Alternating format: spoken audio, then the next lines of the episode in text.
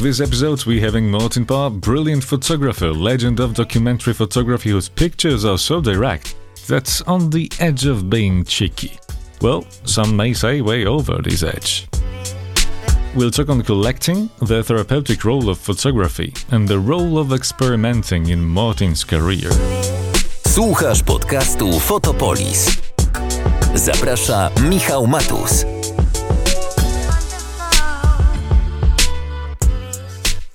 Martin Parr in podcast Fotopolis. Hello.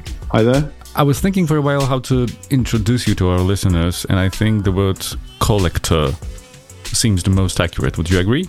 Uh, well, no, I'd say photographer more than collector. I mean, collecting is part of my work, and you could argue that the whole act of photography is a form of collecting.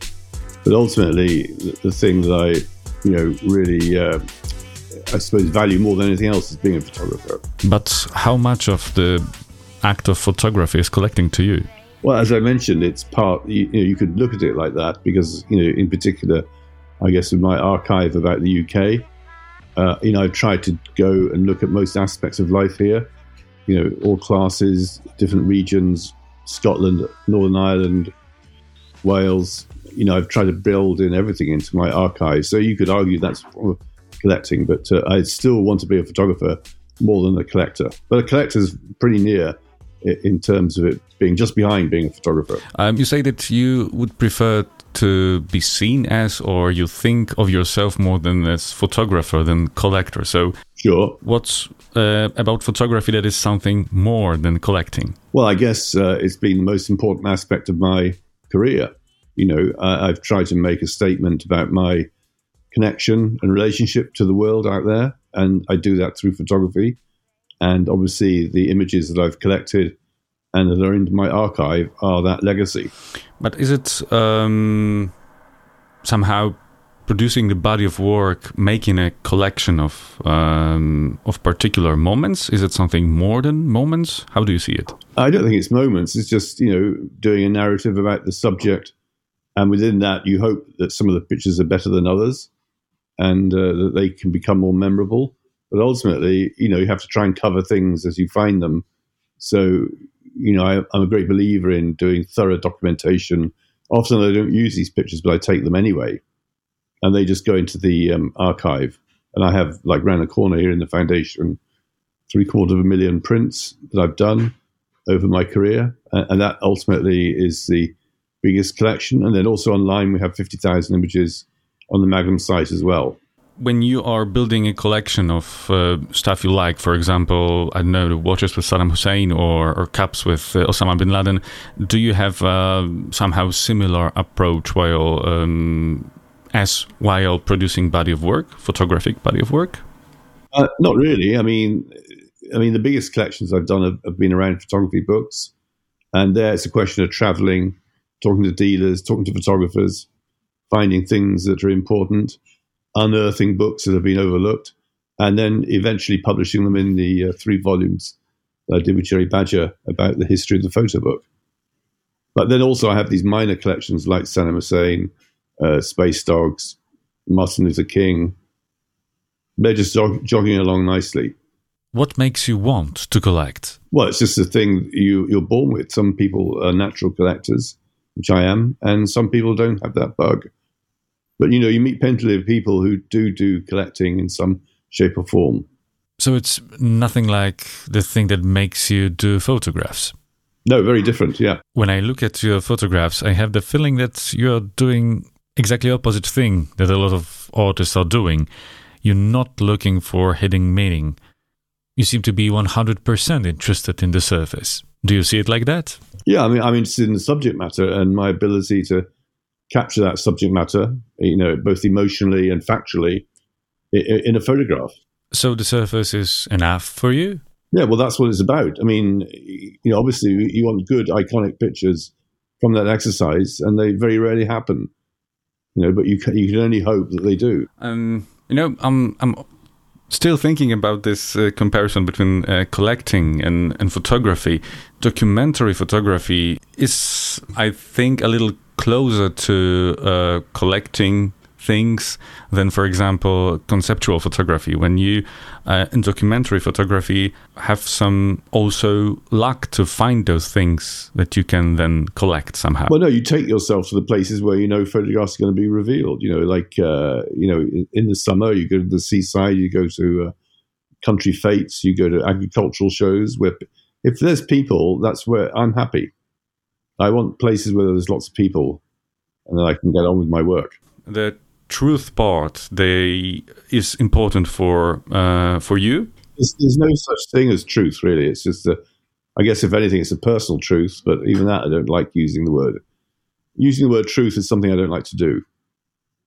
I mean, it's interpretation. Okay, so let's not call it the truth. Call it um, reality not created by photographer, but perceived by photographer. No, I mean, it's, it's about my connection to the world that it's the connection that's the interesting thing. You had been using commercial aesthetics uh, in documentary photography, but um, commercial aesthetics shifted through all these years from today's perspective. This colorful commercial photography um, may seem a bit outdated. Do you find anything in today's commercial photography worth incorporating in present documentary projects? Oh, you have to remember, I'm a commercial photographer too, so uh, you know, I'm using my own language and putting it back into commercial photography.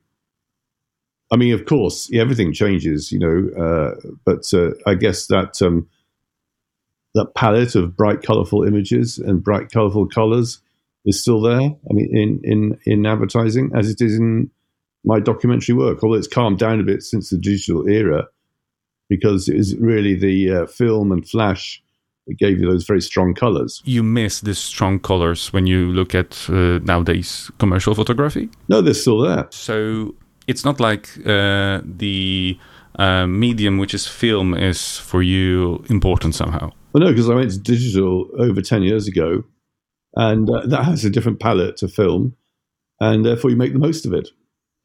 Because the advantages of digital, you know, way out, you know, the uh, uh, the sort of demands of analog. I mean, you know, you can get 500 pictures on one card. With my medium format um, images, I would only get 10 pictures on a roll of film. So you can see it's very economical. But does it change anything the way you photograph in any way? I guess uh, the the advantage really is photographing at night within nightclubs or outside. You know, you can uh, adjust the ISO, you can adjust the shutter, uh, you can just so many things easier and get results which you can see immediately on the back of your camera and adjust it accordingly. So that's been a great advantage.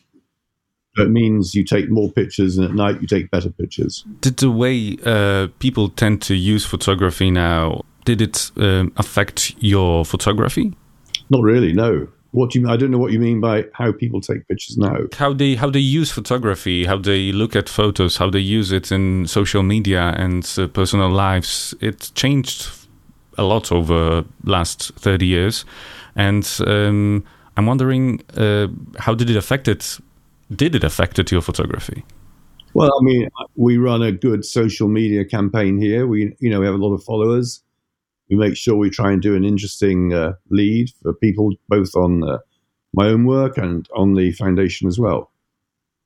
So yeah, that's an important part of our uh, communicating with the people that are interested in my work. But do you think it uh, changed uh, the medium somehow, the the way people can interact with photography now? I guess it's a lot more democratic than it used to be, so that's a good thing. I'm interested in your view on the way smartphones changed our um, society in terms of uh, the way it looks out there.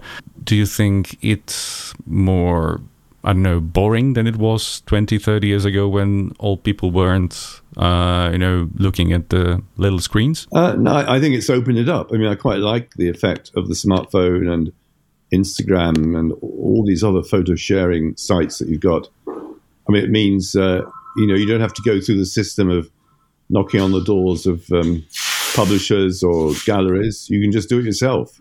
So that that's good. That's good for the democracy of photography. But what about um, photographing people on beach, for example? It, life of on the beach is uh, still as uh, exciting and diverse as it was 20, 30 years ago when smartphones were in the uh, stealing our, you know, time? No, I think the beaches look basically the same as they did 20, 30 years ago. That hasn't changed. I mean, what ha- what has changed is if you go to a tourist spot, you know, like a famous site, everyone's got their cameras out, and now they've got their smartphones out. So it means everyone is taking more pictures. And I mean, I've done a book on uh, people taking selfies. In fact, so you know, I've brought it into my um, vocabulary, into my imagery quite often. Do you think uh, it didn't somehow, I don't know, destroy the diversity of life uh, on the street? No, I think it's a good thing. I, am all for it. Mm, you've had a few unexpected turns um, in your photography career, whether it was focusing on color in documentary, using macro lens, telephoto lens, playing with a uh, form of a postcard, sticker, coloring book. Um, are those just experiments for you? Is it just playing with the medium, or is it something more? Uh, yeah, I mean, it's play. It's being playful. I mean, I like to try different things out. So yes, I've used different lenses. I mean, I'm currently exploring what the telephoto lens can do. Quite, you know, it's interesting, especially on the beaches. It's a different way of photographing. So yeah, I'm always interested in trying to do different things, and I've also, you know, got involved and started the foundation here in Bristol. So this is where I'm talking to you from today.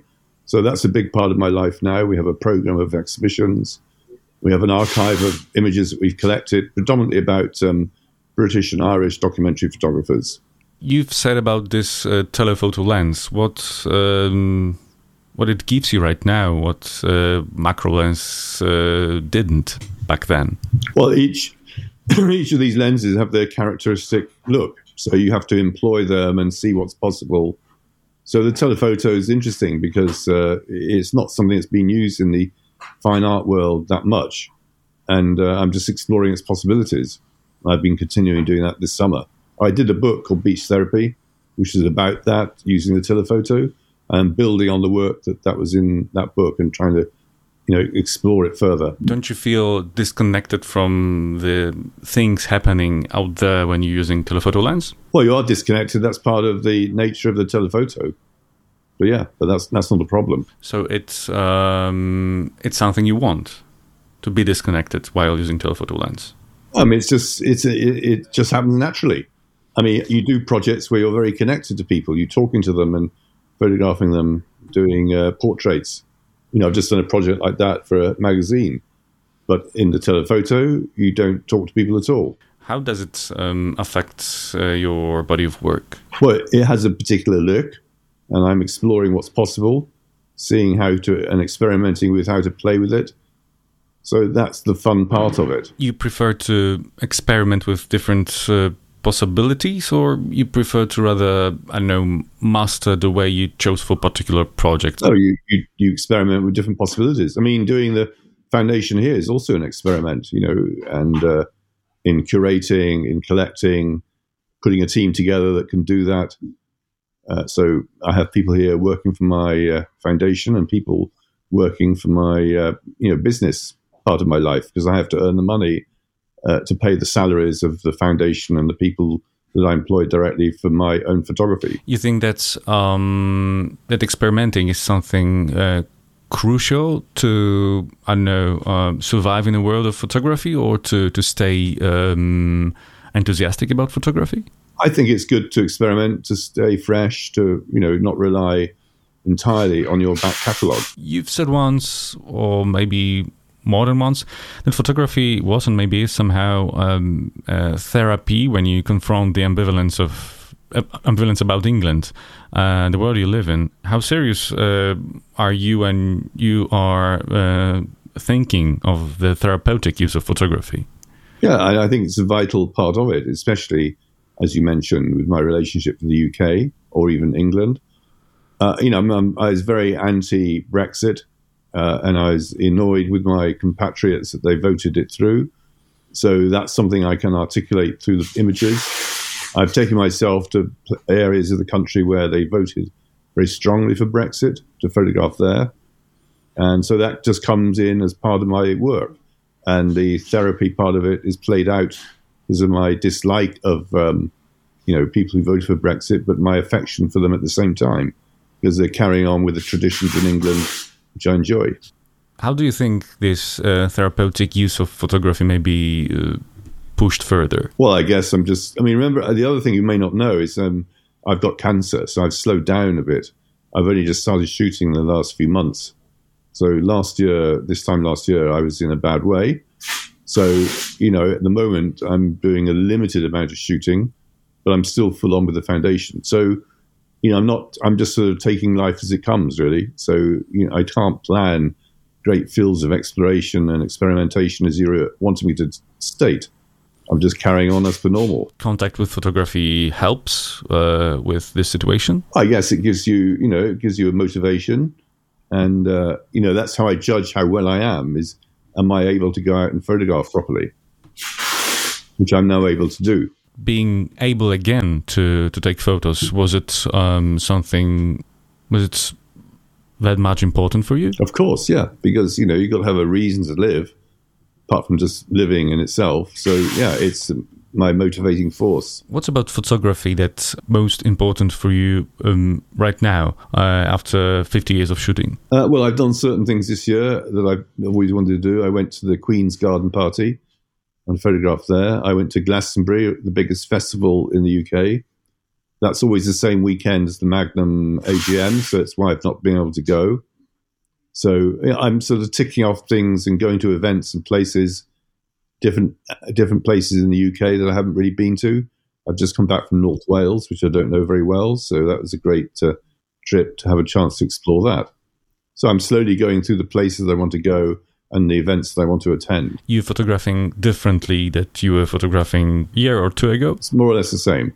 But remember, I've got the telephoto lens with me, so some days I put that on, and some days I just have the normal standard lens. What makes you choose the standard or or telephoto now? Well, it's usually when you see the opportunities uh, that the telephoto may offer. So, beaches are a very good example of that. Because my wife likes swimming, you know, we're often near beaches, and uh, I'm fascinated by the English or the Welsh or the Scottish seaside resort. So sometimes I shoot it with a standard lens and sometimes I get the telephoto out. I'm thinking about um, the the way you present your photos, the um, books, uh, the postcards, exhibitions, uh, and even coloring book. What's your uh, favorite way of presenting your photos now? I guess a book is still you know the favored option. I've done many books and we will continue to do so. Uh, you know, it's a perfect way of making a statement about a place or a project you you know you approve of the edit, you approve of the sequencing, you talk to the designer about how it's going to be printed on design. So yeah, the book is the ultimate statement, and they don't they don't get thrown away. You know, exhibitions come and go, magazines get thrown away, but books are, are there forever. You like that uh, books are more democratic than exhibitions? I wouldn't say they're demo, more democratic. I mean, uh, I guess someone's got to buy a book or borrow it or look at it in a library. I mean, we don't charge anything for people to go and see the shows in the foundation, but you have to charge someone to, to buy a book. But uh, books are mm, accessible all around the world, while exhibitions aren't. Yeah, but I doubt whether there's many people. You're you're coming from Poland, right? I doubt whether there's many Polish photographers that have got my books. It's pretty unlikely unless they're well traveled and have come to the, the UK. Is it like that uh, books are also um, the way you um, fund your foundation and exhibitions and stuff? Yeah, we sell books and that, that gives us um, income to help pay for the foundation. We have a strong membership scheme, and uh, if you're a middle ranking member, then you get a, a free Martin Parr print as part of your uh, package. So, yeah, we're finding ways of uh, becoming more sustainable I won't be here forever. So when I drop dead, I want to ensure that the foundation continues. I don't know when that's going to happen, though. If I knew, it would be very useful. You want to make a guess? Hi. Oh, here comes a, a, great British photographer. Come and meet him. This is a guy called Jem Southam, probably uh, Britain's best uh, landscape photographer he's a, a, brilliant photographer and a good friend of ours. So the foundation is also a great way for you to to have a um, vibrant contact with uh, with photography photographers. Yeah, we have a we have a lot of people that we, we that follow us. We have a lot of people that um, come here and socialize. You know, it's it's a hub for photography. Next door to us is the Royal Photographic Society, uh, so they have a gallery as well. So people often come and look at uh, the exhibitions in both sites. So um being around uh, people is something that photography gave you somehow. Well, I mean, we like uh, to have fellow photographers come here, like uh, Jem has just walked in. Uh, you know, they're, they're always welcome, and uh, we enjoy talking to them, finding out what they're doing, buying their books, keeping in contact. And you said that at the very beginning that you just like to be around people, and uh, that's why you photographing the way you're photographing.